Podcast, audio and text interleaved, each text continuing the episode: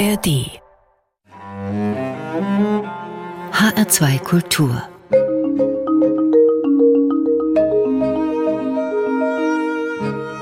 Doppelkopf. Am Tisch heute mit Andreas Matley, Autor, Journalist, früher Disco-Mitbegründer und Betreiber, Biograf, Geschichtensammler, Kulturentwickler und Veranstalter heute unter dem Dach der OWAG in Friedberg, der Oberhessischen Versorgungsbetriebe. Gastgeber ist Martin Maria Schwarz. Ich wünsche einen schönen guten Tag, Andreas Matley. Guten Tag.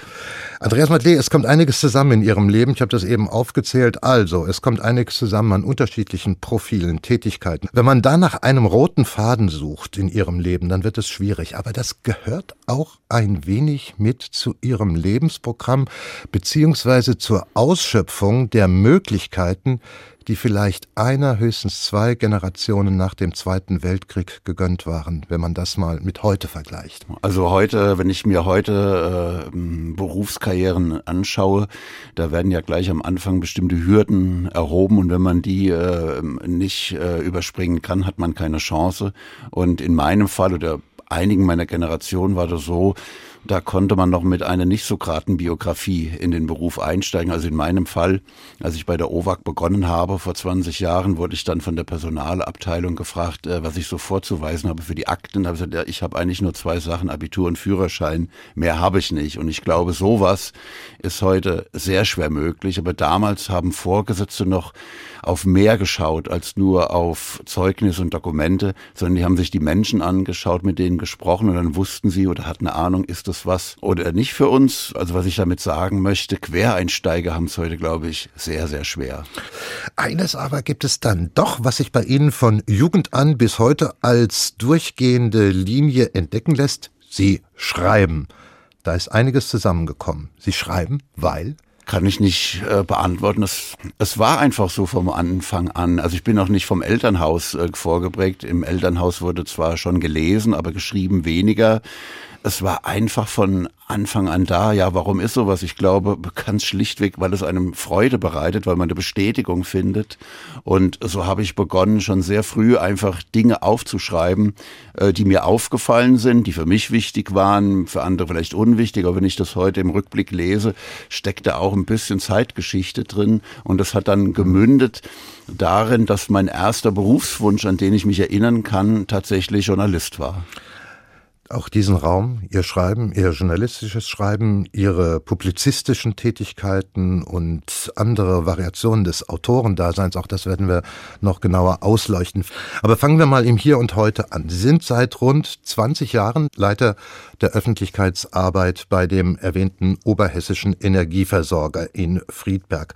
Auf das Konto Ihrer Arbeit in dieser Zeit, in dieser Zeitspanne geht unter vielem anderen mehr die Etablierung zweier besonderer Einrichtungen im Kulturbereich. Das eine ist die Gründung eines jährlich stattfindenden Varieté-Theaters, immer im Januar in Bad Nauheim für vier Wochen, vier Wochen am Stück. Das zweite ist ein Wettbewerb, ein Jugendliteraturpreis für 16- bis 23-jährige junge Menschen, egal ob sie Schüler sind, eine Ausbildung machen, schon einen Beruf haben oder studieren.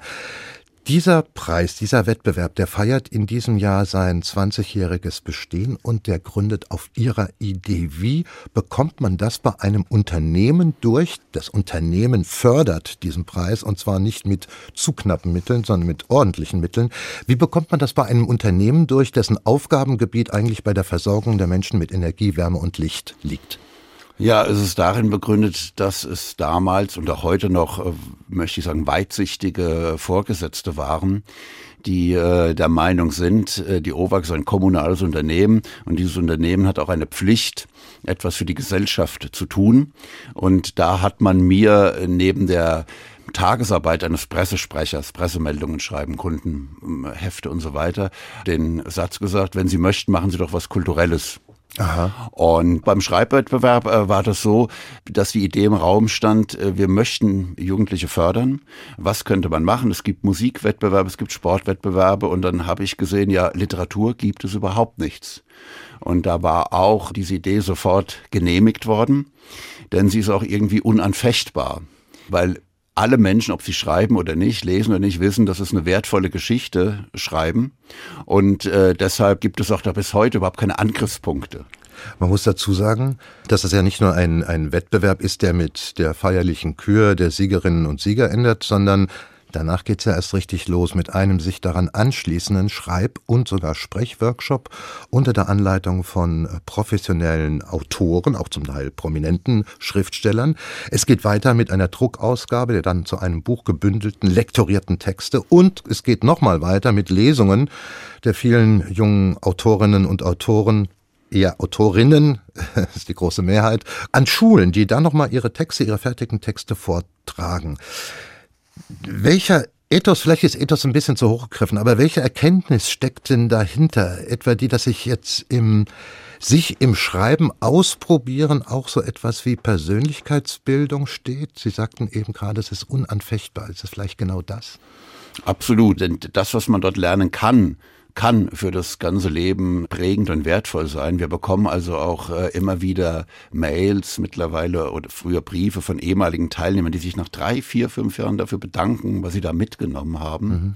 Und ich denke, Ethos, ja, ist vielleicht ein bisschen zu hoch.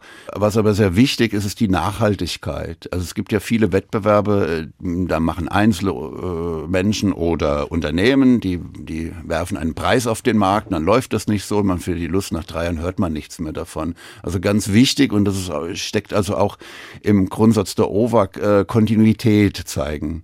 Und Leute aus der Branche haben mir gesagt, so einen Preis, den gibt es in Deutschland nicht ein zweites Mal, alleine schon von der Laufzeit, zwei Jahrzehnte, das ist schon eine ganze Menge, und auch von den von ihm beschriebenen Umfang. Mhm. Also dass man nicht nur sagt, okay, hier ist eine Jury, die prämiert jetzt mal die Texte, dann geben wir den Scheck in die Hand, sondern die Abteilung, der ich vorstehe, ist im Prinzip zehn Monate im Jahr unter anderem natürlich neben anderen Dingen mit diesem Wettbewerb mhm. äh, beschäftigt. Mhm. Wenn ich mich daran noch erinnere, einer der ersten Lektoren in diesem Workshop, der kam zur Preisverleihung und hat mir nachher gestanden, äh, er sagt, naja, dann spricht der Vorstand, dann spricht noch einmal, dann kann ich ein kleines Nickerchen in der Zeit machen und hat auf einmal gesagt, die meinen das ja ernst, was die dort machen. Mhm. Und ja. das ist genau der Punkt. Ja. Man meint es ernst. Natürlich dient es auch völlig klar der Imagebildung von einem Unternehmen. Aber wir meinen das ernst, ja.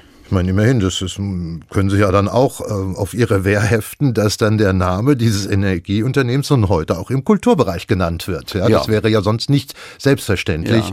Ja. Äh, sonst fördern Unternehmen dann natürlich, gibt, sind die in der Förderung überall tätig und Sponsoring vor allem oder Trikotwerbung. Ja. Ganz genau. Aber das sollte es ja nicht sein. Das werden wir oft gefragt, äh, sei es jetzt von, von Menschen aus, die mit dem Jugendliteraturpreis zu tun haben, Eltern, Großeltern, Lehrer, aber auch Varieté. Warum macht ihr das überhaupt? Und das ist tatsächlich meine Standardaussage. Dann andere machen Trikotwerbung, dass Profisportler noch mehr Geld verdienen. Und wenn wir so etwas machen, sondern halt die Menschen in unserer Region, äh, etwas davon haben. Regionen wissen vielleicht auch nicht unbedingt, äh, weiß nicht jeder, Oberhessen, in der die OWAG tätig ist, ist das Gebiet Wetterau, Landkreis Gießen und der Vogelsberg.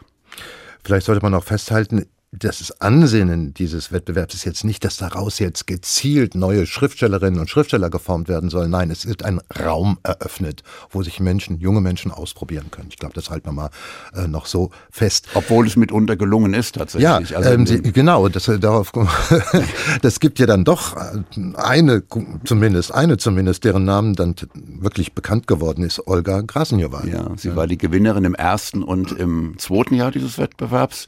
Und damals hat hat man schon in der Jury gesagt, oh, das ist eine, da könnte was draus werden.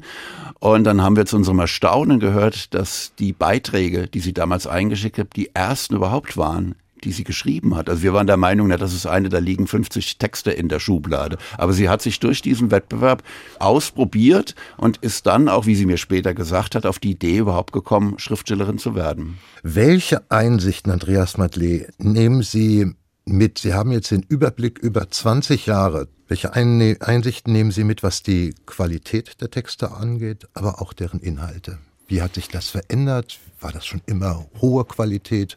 Hat sich das verbessert? Wie sehen Sie das? Vom Umfang her kann man sagen, so im, im, in der, der höchste Wert war, wenn ich mich richtig erinnere, 320 Teilnehmer und es hat sich mittlerweile eingependelt auf 160. Also mhm. mit anderen Worten, es wird schwieriger.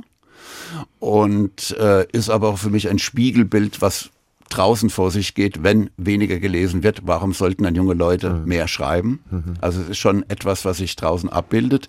Und man muss sagen, die Qualität in der Breite hat leider nachgelassen. Aha. So ist das. Es Aha. gibt immer noch sehr, sehr tolle äh, Texte, aber früher gab es mehr davon. Ja. Sie bekommen aber auch damit einen Einblick in das, was in den Köpfen von jugendlichen Menschen vor sich geht. Denn ich habe einmal äh, diese Gelegenheit gehabt, Texte quer zu lesen und dachte mir, ui, aufrichtig sind sie unbedingt. Da wird wirklich kein Blatt von dem Mund genommen über das, was sie beschäftigt. Ja, es sind also in der Mehrzahl sind es Texte, die ich unter der Rubrik Ernst einordnen würde. Wir wünschen uns manchmal mehr ähm, humorige Texte, aber wahrscheinlich ist es schwieriger, äh, etwas Lustiges zu schreiben als etwas Ernsthaftes. Und man kann tatsächlich bin ich der Meinung, über diese zwei Jahrzehnte hinweg ähm, Tendenzen ablesen. Also man hat immer, man hat immer wieder diese Wellen erkannt, okay, da kam Harry Potter, dann kamen irgendwelche Vampirgeschichten, das waren Trends. Und dann kam eine Zeit lang, wo sich in den Geschichten sehr viele Mädchen auf einmal geritzt haben. Das war sehr auffallend, wobei dann tatsächlich auch herauskam, dass zwei der Autorinnen es tatsächlich gemacht haben. Der Rest war erdacht. Und seit drei, vier Jahren ist sehr auffällig, dass es um Familienverhältnisse geht, die nicht mehr unbedingt ideal sind. Mhm. Das ist sehr auffallend. Mhm. Darunter sind auch sehr gute Geschichten, also es bewegt die mhm. jungen Menschen. Scheidungskinder, aber auch wo Eltern sich nicht verstehen, wo Kinder keinen Draht, Kinder, Jugendliche keinen Draht zu ihren Eltern äh, finden. Das ist auffallend und was erfreulich ist in den letzten Jahren, dass immer mehr junge Menschen teilnehmen, äh, von deren Namen man ausgehen kann, dass sie nicht in Deutschland geboren sind oder ihre Eltern von außerhalb kommen. Mhm das ist auch ein erfreulicher Trend. Mhm. Also da haben wir auch, auch einen Ausdruck, was draußen passiert. Mhm. In den vergangenen drei Jahren sehr bewegende Flüchtlingsgeschichten gehabt. Und genauso wie Sie das eben gesagt haben, die berühren deshalb so, weil sie einfach geschrieben sind, nicht äh, verklausuliert, irgendwie stilisiert, sondern die jungen Menschen schreiben eigentlich das, was Literatur auch sein sollte, erzählen. Mhm. Erzählen, was mir passiert ist mhm. auf meiner Reise in einem Boot von Syrien nach, Deu nach Griechenland und dann die weitere Flucht. Und erzählen kann, wie man weiß, auch eine eigene Seelenreinigung bedeuten ja. und ein Aufräumen ja. auch in dem eigenen Leben. Wir kommen zu Ihrem ersten Musikwunsch, Andreas Matley. Da liegt nun auf Adriano Celentano, Il ragazzo della via Gluck. Ist es ein Erinnerungslied an Ihre Jugend? Nein, nein, da bin ich sehr spät drauf gekommen. Ich habe eigentlich Adriano Celentano immer gemocht und das Lied ist mir auch, wie vielen anderen, ins Gehör gegangen. Und dann habe ich mal geschaut, über was singt er denn da eigentlich? Wer ist denn der Herr Gluck? oder was ist das? Und dann fand ich diesen Text sehr schön, also wo ein, ein junger Mann in einem italienischen Dorf, einem armen italienischen Dorf in die Großstadt geht, die Freunde bedauern das und neun Jahre später kommt er zurück und er erkennt sein eigenes Dorf nicht mehr, weil da mittlerweile Hochhäuser stehen und die ganzen Freunde sind weg.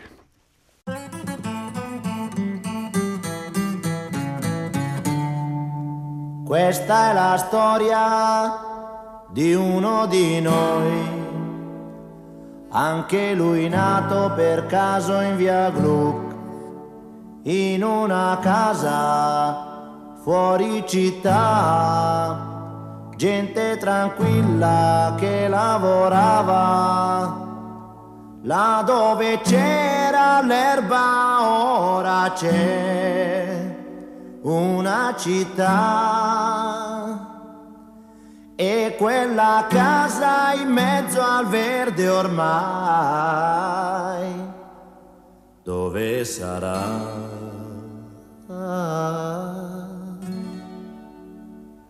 Questo ragazzo della via Gru si divertiva a giocare con me, ma un giorno disse vado in città e lo diceva mentre piangeva, io gli domando amico non sei contento, vai finalmente a stare in città, la troverai le cose che non hai avuto qui. potrai lavarti in casa senza andare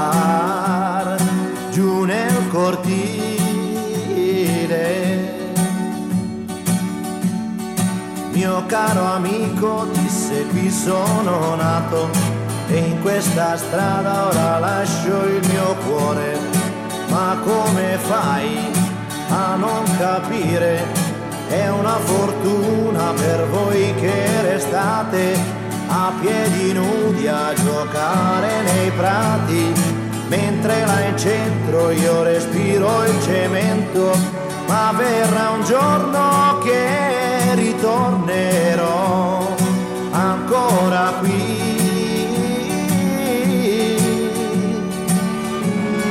E sentirò l'amico treno che fischia così.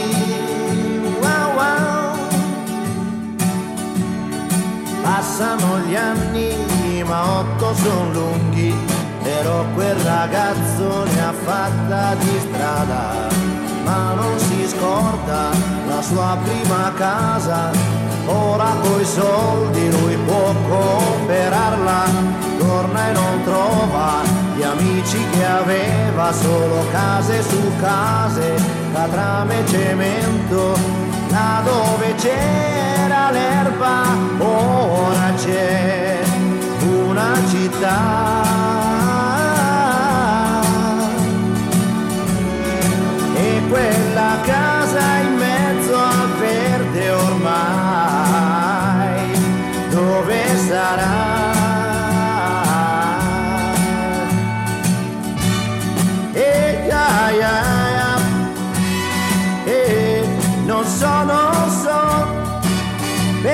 continuano a costruire le case e non lasciano l'erba, non lasciano l'erba, non lasciano l'erba, non lasciano l'erba.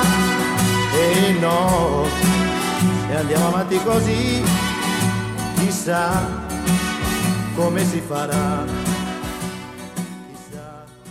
Adriano Celentano mit Il Ragazzo della Via Gluck, gewünscht von meinem heutigen Doppelkopfgast Andreas Matlé, Leiter der Öffentlichkeitsarbeit eines wichtigen Energieversorgers in Oberhessen, Kulturentwickler und Autor. Gastgeber ist weiter Martin Maria Schwarz. Andreas Matlé, kurz bevor Sie den Literaturwettbewerb für junge Menschen eingerichtet hatten, von dem wir eben gesprochen haben, da hatten sie gleich noch ein anderes Ass auf den Tisch ihres Arbeitgebers geworfen, die Einrichtung eines jährlich stattfindenden Varieté-Theaters, früher das Neujahrsvarieté, das hat sich mittlerweile etwas geändert, aber immer im Bad Nauheimer Jugendstiltheater Dolce.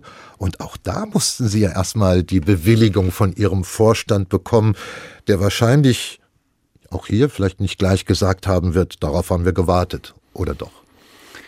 Hm, sie haben nicht gesagt, dass Sie darauf gewartet haben, aber Sie fanden die Idee gut und die Idee bestand darin, was kann man Menschen, unseren Kunden anbieten, wo viele von uns Zugang haben. Und da ich früher schon oft über Tigerpalast Frankfurt und Zirkus in Frankfurt als Journalist geschrieben hatte, war mir diese Welt schon einigermaßen bekannt. Und da ja ein Energieversorgungsunternehmen Kunden vom Säuglingsalter bis ins Kreisenalter hat, habe ich mir gedacht, Varieté ist etwas, was sehr viele Menschen ansprechen kann.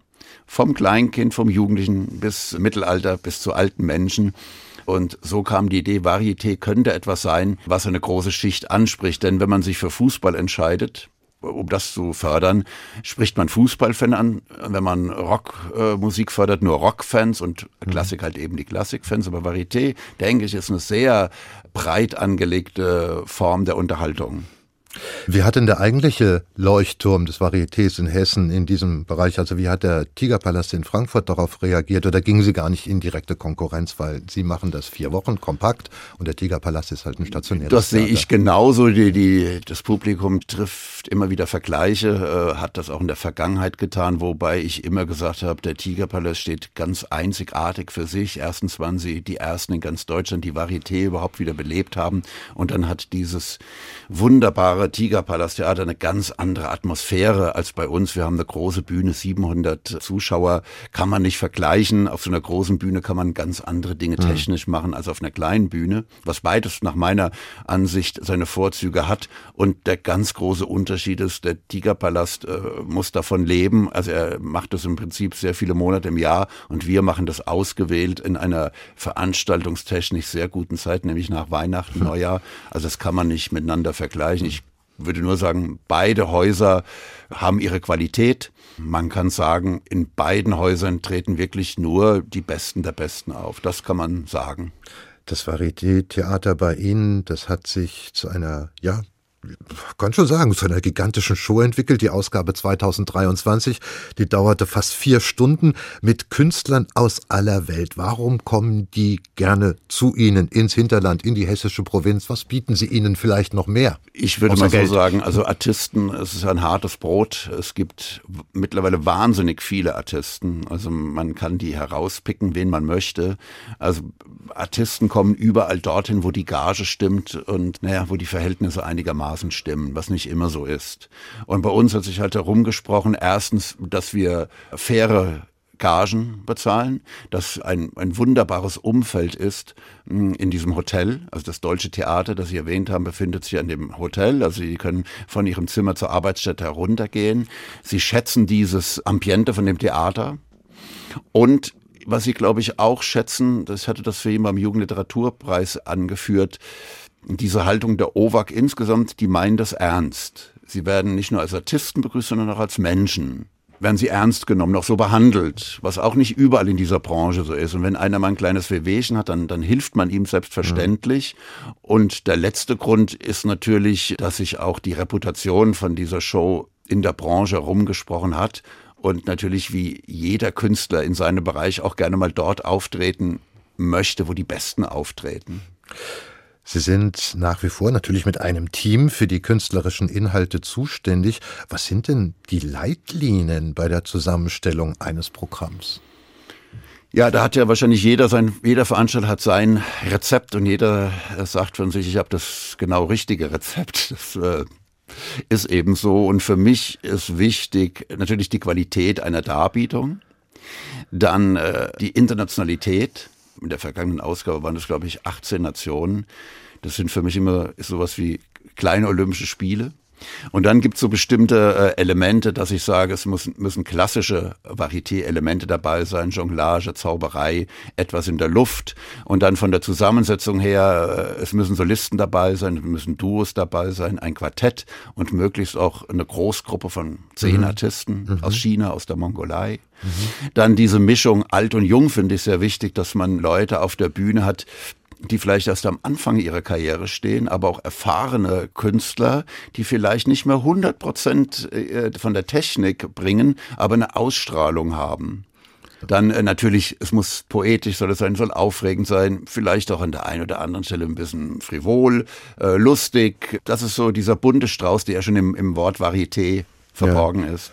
Bei der erwähnten Ausgabe 2023 sah das dann so aus, um mal so ein Beispiel zu geben. Die bekannten atemberaubenden Einlagen, akrobatischen Einlagen auf dem Seil oder dem Trapez äh, und die wechselten dann mit so musischen Nummern wie einer Luftblasenkünstlerin oder einem alten Klassiker wie einem Bauchredner. Das ist ungefähr das, was Sie gerade beschrieben haben im Abstrakten.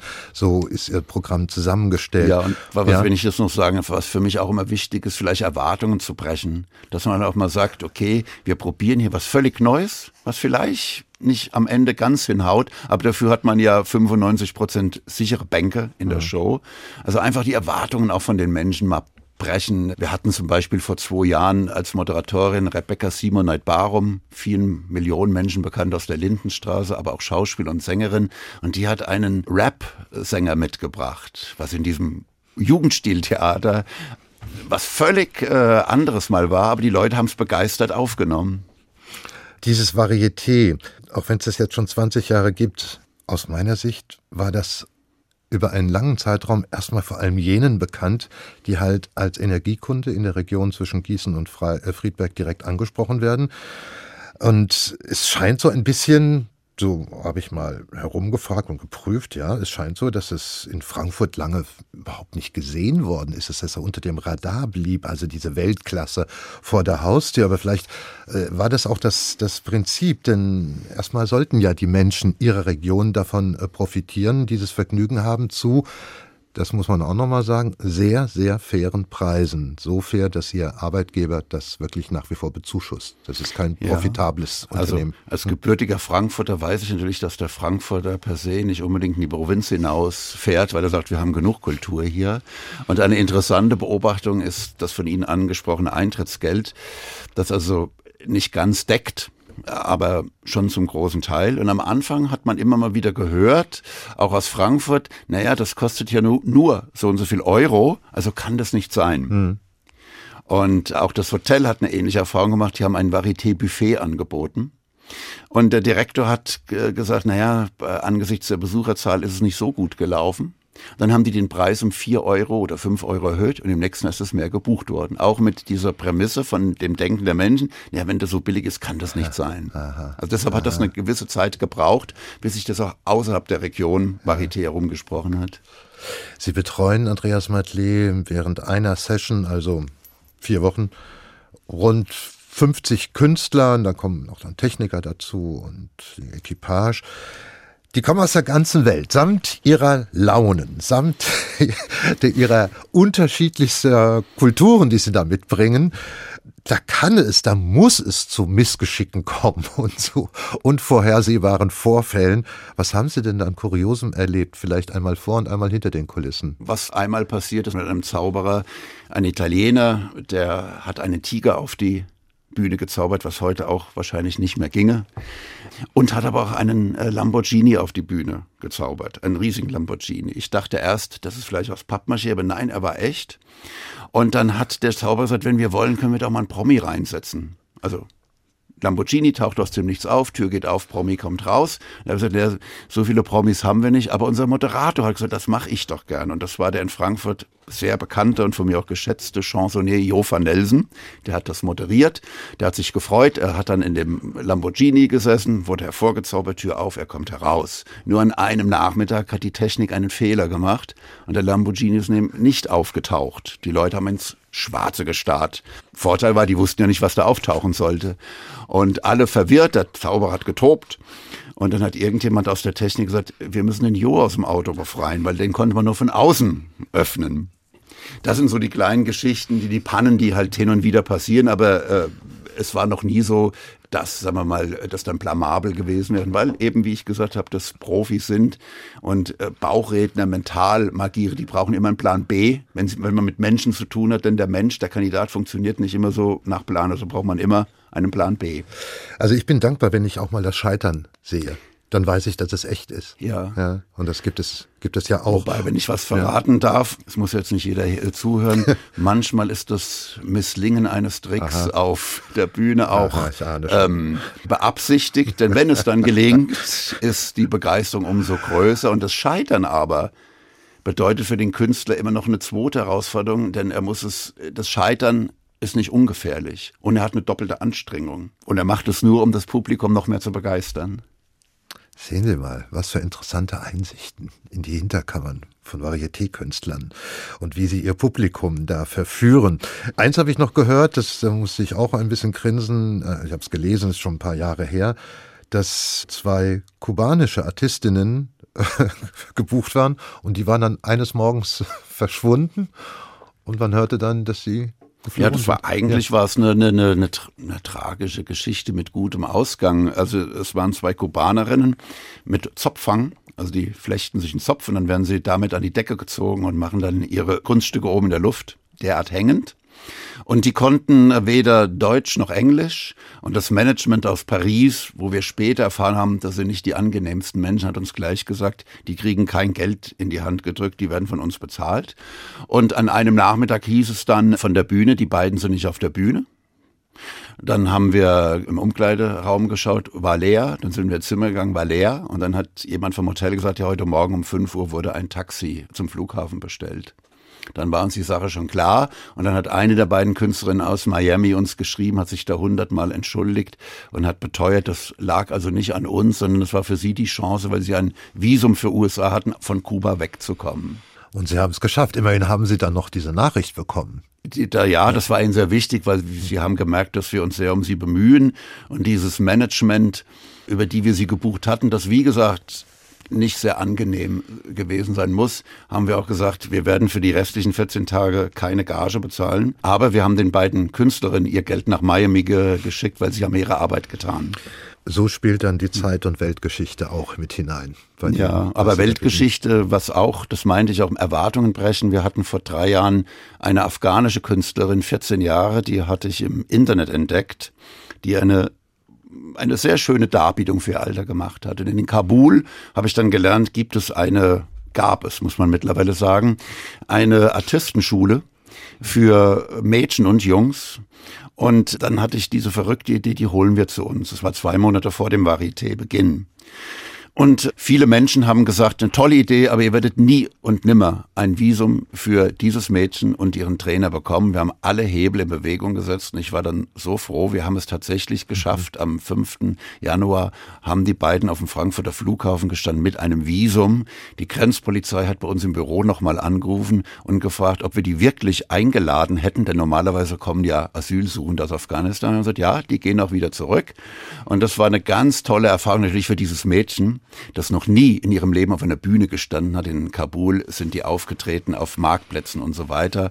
Und auch, äh, es war wirklich herzberührend, wenn man das erlebt hat. Und dann sollte sie zwei Jahre später wiederkommen mit ihren beiden Schwestern. Und dann wissen wir, was passiert ist. Die Schule äh, ist mittlerweile, wir haben immer noch Kontakt zu ihr. Die, nicht nur die Artistenschule ist natürlich geschlossen worden, auch die normale Schule ist geschlossen worden. Und das ist dann wirklich, macht einen traurig, wenn man jemand man, wir kennen das alle aus den Nachrichten, das stimmt schon nachdenklich, aber wenn man dann Leute kennt und die schreiben dann, ja, da ist wieder eine Bombe hochgegangen, meine Schwestern können nicht mehr zur Schule, wir müssen zu Hause bleiben, von, von Jonglieren brauchen wir überhaupt nicht mehr zu sprechen. Das ist dann auch ein Stück Weltgeschichte, das sich da im Negativen abgebildet hat. Andreas Matley, Ihr zweiter Musikwunsch. Und da haben Sie den US-amerikanischen Soul Rhythm and Blues Sänger Dennis Edwards gewünscht mit Don't Look Any Further. Das ist Ihre Musikrichtung? Es hat mit, mit einem anderen Lebensabschnitt von mir zu tun, äh, der, der von Ihnen schon erwähnten Diskothek. Und äh, die Idee damals war von äh, einem Schulfreund von mir, der hat genau diese Musik gemocht, Funk, Soul, Rap. Und durch ihn bin ich eigentlich auf diese Musik gekommen. Und das Lied ist, ich hätte auch 50 andere wählen können, ist so ein bisschen für mich stellvertretend für diese Zeit.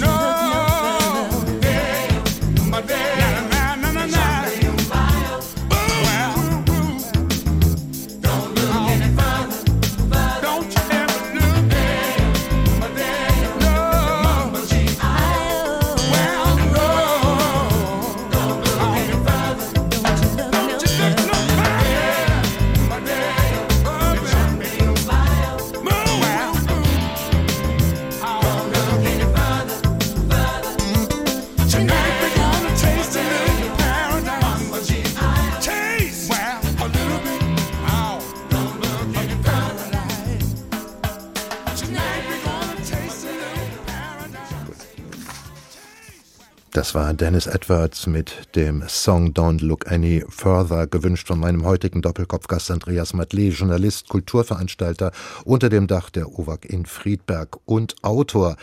Den HR2 Doppelkopf Gespräche mit Menschen, die etwas zu sagen haben, den gibt es täglich, Montag bis Freitag in HR2 Kultur und in der App in der ARD Audiothek. Gastgeber ist weiter Martin Maria Schwarz. Andreas Matley, ich sagte es eingangs und Sie sagten es äh, vor dem Song, dass in ihrer Vita auch drin steht, dass sie einst eine Disco mitgegründet und betrieben haben, das legendäre Funkadelic, eine Frankfurter Kulteinrichtung über lange Zeit. Sie besteht nicht mehr, wurde jetzt also vor 40 Jahren gegründet, 1983. Da waren Sie, Anfang 20, waren Sie damals in der Musikszene aktiv oder hatten Sie so ein Unternehmergehen, dass Sie gerade da... Weder noch. Weder noch. Ähm, das war damals so, ich hatte angefangen zu studieren. Ich habe schon für eine äh, Zeitung in Frankfurt geschrieben. Was macht man nach dem Abitur? Man studiert natürlich in Mainz Publizistik. Das hat mir überhaupt keine Freude bereitet. Und dann kam mein, einer meiner besten Freunde, der schon immer eine Affinität zu Disco und äh, Musik hatte, auf die Idee, eine Disco zu öffnen, mit dem ganz einfachen Hintergedanken, ich gebe viel Geld in der Disco immer aus, also betreibe ich doch eine und verdiene damit Geld. Und dann habe ich gesagt, naja, äh, Studio macht mir keinen Spaß, dann mache ich einfach mal mit. Und er hatte auch die Idee äh, des Konzepts, mit dem ich anfangs überhaupt nichts anzufangen wusste, nämlich schwarze Musik, sprich Soul, Rap, äh, Funk, weil man darf nicht vergessen, das war damals eine Musik, die lief nicht in den Mainstream-Medien, die Platten konnte man auch nicht unbedingt kaufen. Es gab in Frankfurt ein legendäres Plattengeschäft, Marions Schallplattenboutique an der Hauptwache, wenn ich mich richtig erinnere. Und da konnte man diese Platten kaufen, Maxi-Singles, die auch sehr teuer waren. Aber das war nicht so wie, wie vielleicht fünf, sechs Jahre später, wo man die auch in Kaufhäusern bekommen hat. Also es war schon was Besonderes her von der Musik. Das Funkadelic war der Ort, der Deutschland den Funk, Rapstars und Welthits brachte. So beginnt ein Artikel in der Zeit anlässlich des 40. Geburtstags im April 2023, anlässlich des Geburtstags von Funkadelic. Was ist denn aus dieser Zeit heute noch bei Ihnen in Kopf und Seele übrig geblieben? Was hat diese Erfahrung mit Ihnen gemacht? Naja, ich glaube schon mal, egal welches Geschäft man betreibt, wenn man selbstständig wird, äh, prägt einen das. Denn alle Fehler, die man macht, spürt man sofort im Portemonnaie und alles Gute auch. Ich glaube, man lernt Menschen kennen, gerade im Nachtleben. Und was mir sehr in Erinnerung geblieben ist, man darf eins nicht vergessen. Vor 40 Jahren war es in Frankfurt nicht unbedingt üblich, dass ein schwarzer Mensch in eine Diskothek hereingekommen ist. Es wurde mitunter unter allen möglichen Ausreden dann abgewehrt. Es ist zu voll, zu viele Männer sind hier drin. Im Gegensatz zu den weißen Amerikanern, die in Sachsenhausen sehr gern gesehen waren, weil der Dollar war, glaube ich, damals eins zu vier. In den Rockläden waren weiße Amerikaner willkommen, aber die haben, das habe ich später dann erfahren, viel mehr Ärger gemacht als die, die, die schwarzen Gäste. Und wir waren die Ersten, die nicht nur ihre Musik gespielt hat, die in Klammern auch viele Deutsche gemocht haben, aber die Deutschen hatten keine Möglichkeit, diese Musik zu hören, dazu zu tanzen. Also wir haben nicht nur die, die, die schwarzen GIs willkommen geheißen, sondern das ganze, die Atmosphäre war auch darauf aufgebaut. Das hat angefangen mit schwarzen Türstehern, die, die waren teilweise noch GIs mit schwarzen DJs, die dann etwas gebracht haben, ähm, was in deutschen Diskotheken damals noch äh, völlig ungewohnt war. Sie haben das Mikrofon genommen, haben mit dem Publikum äh, ja. agiert, haben gerappt und so weiter. Also die ganze Atmosphäre hat, hat gestimmt. Musik, Publikum, äh, Akteure, das war ein, ein rundes Ding und deshalb ist es von Anfang an gut gelaufen. Aha. Dann haben Sie etwas mitbekommen, den, ja, das Aufgehen einer, einer Saat, einer Pflanze, die heute ein Teil der ganzen ja. Kulturszene weltweit ja. ist. Das Absolut. Haben Sie, haben Sie miterlebt. An was erinnern Sie sich noch besonders gern? An was für einen Moment? Sie haben ja, waren ja auch große, große Köpfe, die da hingekommen sind. Ja, es gab, es gab, äh, so wie bei allen Künstlern, die Konzerte in Frankfurt gegeben haben, sind Künstler nach den Konzerten auch zu uns gekommen. Äh, Prince war da, äh, Herbie Hancock war da, Joe Cocker hat sich mal verirrt zu uns. Ich vermute, er hatte schon einen Papier Intos und hatte da zwei Bodyguards und die wollten dann Rockmusik hören, wo wir sagen, nee, wir haben überhaupt keine Rockplatten hier. Und ist dann nach einer halben Stunde gegangen. Ja, das sind so die kleinen ja. Geschichten. Aber es haben sich daraus doch einige Dinge entwickelt aus dem Funkadelic, wie äh, Moses P. war, hat bei uns im Nachwuchswettbewerb damals als DJ mitgemacht. Dann, das ist ja mittlerweile auch bekannt, Milli Vanilli ist im Funkadelic praktisch geboren worden, weil der Produzent Frank Farian bei uns Stammgast war. Und der hat dann unseren DJs gesagt, wenn ihr mal eine Idee habt für ein Lied, sagt mir das und ich werde euch auch daran am Erfolg beteiligen. Dann sind halt die DJs mit dem Girl You Know It's True gekommen und Farian, der Rest ist bekannt, hat ein Skandal, ein Skandal, ja. Später. Aber äh, was hm. interessant tatsächlich ist, die, die beiden Darsteller, nenne ich es mal, die Milli Vanilli nach außen dargestellt haben, im Prinzip also getanzt haben, im Funkadelic wusste jeder, die singen nicht richtig. Das hat aber kein Mensch interessiert. Und der Skandal war in Amerika. Als es in Amerika bekannt wurde, waren die Leute so empört, dass sie ihre Platten zurückgegeben haben. In Deutschland, wie gesagt, äh, das war ja schon bei Bonnie M., der Vorläufer, der sehr erfolgreiche Vorläufer von Fabian, war eigentlich bekannt, ne, die männliche Stimme, die kommt von ihm selbst. Aber man hat irgendwie das so, glaube ich, eingeteilt, naja, das ist Unterhaltungsmusik, das ist jetzt keine klassische Musik, wo man dann schon darauf achten würde, dass der Tenor wirklich da auf der Bühne steht. Aber hier war einfach das Produkt gut und es hat die Menschen nicht unbedingt, auf Deutsch gesagt, gejuckt, dass es jetzt nicht die beiden richtigen Sänger sind. Auf jeden Fall eine kuriose und irgendwie skurrile Geschichte, die einen ja, gewissen Legendenstatus erworben hat mit den Jahren. Kommen wir wieder auf Ihre oder überhaupt mal auf Ihr Autorendasein äh, zu, zu sprechen. Die Biografien, eine Spezialität von Ihnen, Andreas Matlé, eine, die Sie ja auch schon eine ganze Weile pflegen und auch so richtig kultiviert haben.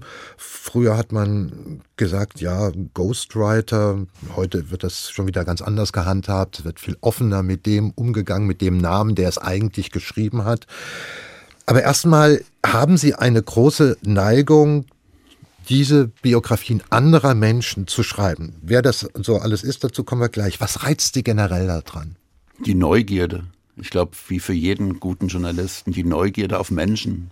Egal, ob sie äh, populär sind, berühmt sind oder ob es die Gemüsefrau in der Großmarkthalle ist. Neugier auf Menschen. Mhm. Und so entstanden dann ja eine ganze Reihe von Büchern. Das reicht von Sonai A, Hier will ich leben, die Geschichte zweier türkischen Schwestern und ihrem Leben in Deutschland, bis kürzlich zum 2023 im Frühjahr herausgekommenen Lebensbericht der Ex-Turnerin Kim Bui. Weil das Bücher sind, die in der Regel aus der Ich-Perspektive der geschilderten Personen getextet sind, müssen Sie sich ja dann als eigentlicher Autor, als derjenige, der hier das Ganze aufschreibt, dann in deren Kopf hineindenken. Und das funktioniert dadurch, dass Sie das Ganze, die Inter also viele Interviews machen und die Audioaufnahmen dann verwerten und sich so in die Diktion des Menschen hineinbegeben, denn es soll ja auch immer unterschiedlich klingen. Kann ja nicht also immer der, der erste Schritt ist natürlich, dass man eine gewisse Sympathie hat, denn wenn man sich keine Sympathie hat, wird das nicht funktionieren.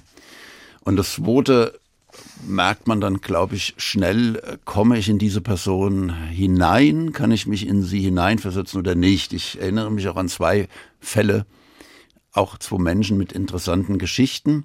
Und nach dem zweiten, dritten Treffen habe ich gemerkt, ich komme da nicht hinein. Nicht, weil ich sie unsympathisch gefunden hätte. Es hat, ich kann nicht erklären, warum. Und äh, genau wie Sie sagen, äh, wenn man sich dann entschlossen hat, wir machen das zusammen, äh, ist eigentlich für mich die klassische Vorgehensweise. Vier, fünf Tage zusammensetzen, einschließen, Geschichten erzählen lassen, Leben erzählen lassen und dann das wirklich Wort für Wort abtippen, damit man in die Sprache hineinkommt, um auch die Sprache in dem Text zu treffen. Also bei diesem von Ihnen erwähnten Buch mit den beiden türkischen Schwestern war eigentlich mein Bedenken, merken die Leute jetzt, sie lesen es ja, aber merken sie auch, Mensch, das hat, ist nicht authentisch, das hat ein Mann geschrieben. Und da wurde mir damals bescheinigt, nein, nein, äh, überhaupt nicht. Und das ist auch dann für mich ein Beweis, und es gibt ja noch viel bekanntere Beweise dafür, Belege, dass ein Mann sehr wohl äh, über eine Frau schreiben kann, wie auch eine Frau über einen Mann äh, schreiben kann, wenn man eben äh, einen Draht zueinander findet.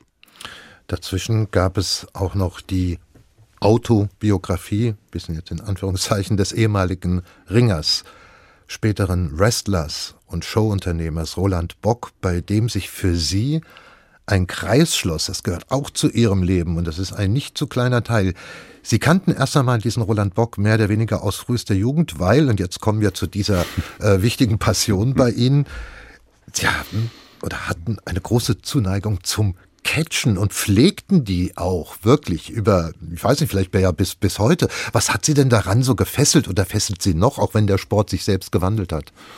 Ich war von frühester Kindheit an Sport begeistert wollte Sportreporter werden und habe alles eingesaugt, was es gab im Fernsehen. Und irgendwann habe ich äh, in Frankfurt Plakate gesehen, Catchen am Ratsweg. Und ich wusste nicht, was das ist, aber ich war neugierig, habe meinen Vater gefragt und der hat gesagt, naja, das ist alles Show, aber er ist mit mir dahin gegangen und ich war als 14-Jähriger fasziniert von dieser, von diesem Panoptikum dieser Welt, das sich da aufgetan hat. Menschen aus aller Herren Länder, farbige Japaner, denn das darf man nicht vergessen, das war 1975, da war es nicht alltäglich, dass man in Frankfurt auf der Zeile schwarze oder asiatische Menschen gesehen hat. Und die waren da alle äh, geballt mit diesen ganzen Charakteren, dann dieser Dunst, Bier, äh, Zigarettenrauch und so weiter. Und das hat mich äh, fasziniert und habe dann auch tatsächlich über fünf Jahre, damals hat man das belächelt, aber das war, hat mich auch etwas also selbst gebildet, jeden Monat eine Fanzeitung herausgegeben. Also geschrieben, layoutet, verschickt, Geld eingetrieben und so weiter. Und nach fünf Jahren hat dann das Interesse mhm. merklich nachgelassen. Roland Bock in der Tat, der kam dann vor sechs Jahren nochmal in mein Leben. Und er kannte mich noch, ich kannte ihn natürlich und er hat mir ein bisschen aus seinem Leben erzählt. Ich kannte vielleicht fünf Prozent von ihm. Und da habe ich spontan gesagt, aus diesem Leben muss man ein Buch machen, denn Roland Bocks Leben sind tatsächlich sieben Leben gewesen. Eine unglaubliche Geschichte, auch ganz unabhängig vom Catchen, denn äh, Roland Bock hat gerade mal sieben Jahre in seinem Leben war der im Catchen aktiv und der Rest hat er ganz seines Lebens hat er völlig verrückte Dinge gemacht. Man merkt bei Ihnen, Andreas Matley, dass Ihr Augenmerk und auch Ihre Sympathie all den Sonderlingen und bunten Vögeln und Ausreißern aus den gewöhnlichen Normen des Lebens gelten und vor allem Menschen, die eine sehr kontrastreiche Biografie haben. Zum Schluss noch ein letzter Musikwunsch für Ihnen und da hören wir jetzt Element of Crime mit dem Song Delmenhorst. Sagen Sie noch kurz was dazu? Ja, ich mag einfach die Gruppe Element of Crime schon sehr lange. Äh, diese melancholische Art und vor allen Dingen merkt man halt auch hier, dass ein Schriftsteller der grandiose Sven Regner die Texte schreibt. Also die haben für mich dieses Skurrile, äh, finde ich ganz toll. Und von Element of Crime hätte ich jetzt auch 15 andere Texte oder 15 andere Lieder nennen können als Wunsch. Das ist jetzt mehr oder weniger zufällig. Andreas Matley, herzlichen Dank für das Gespräch. Willkommen zum HR2 Doppelkopf. Danke für die Einladung. Und vom Doppelkopf verabschiedet sich Martin Maria Schwarz mit Element of Crime.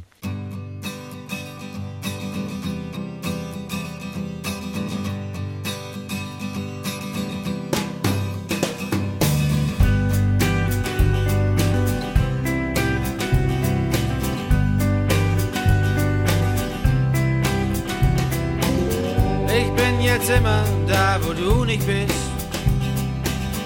Und das ist immer Delmenhorst. Es ist schön, wenn's nicht mehr weh tut. Und wo zu sein, wo du nie warst. Hinter Hochding ist ein Graben. Der ist weder breit noch tief. Und dann kommt gleich Getränke auf Mann. Sag Bescheid, wenn du mich liebst.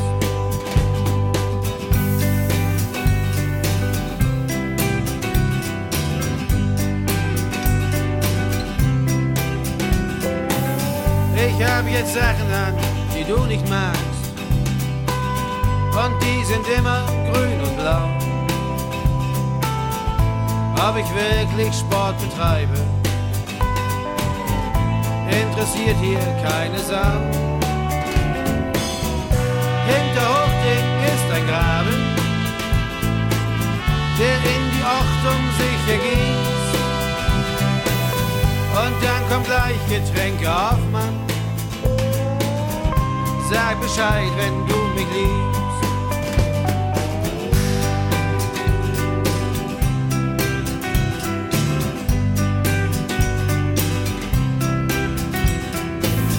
Ich mach jetzt endlich alles öffentlich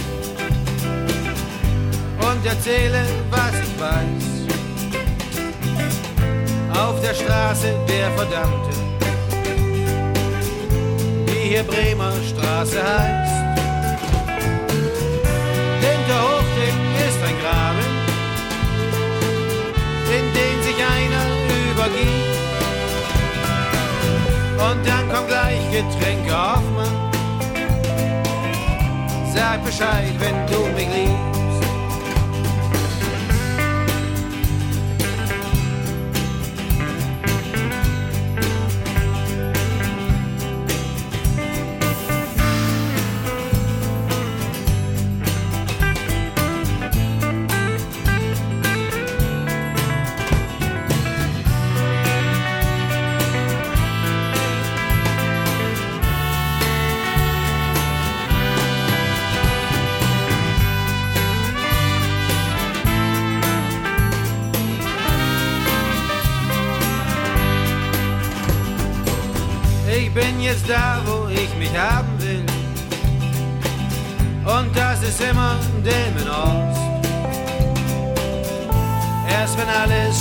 Scheißegal ist, macht das Leben wieder Spaß.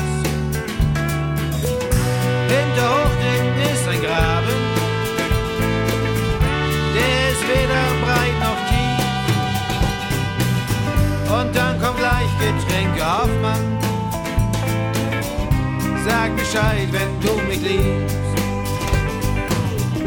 Sag Bescheid, wenn du mich liebst. Sag Bescheid, wenn du mich liebst.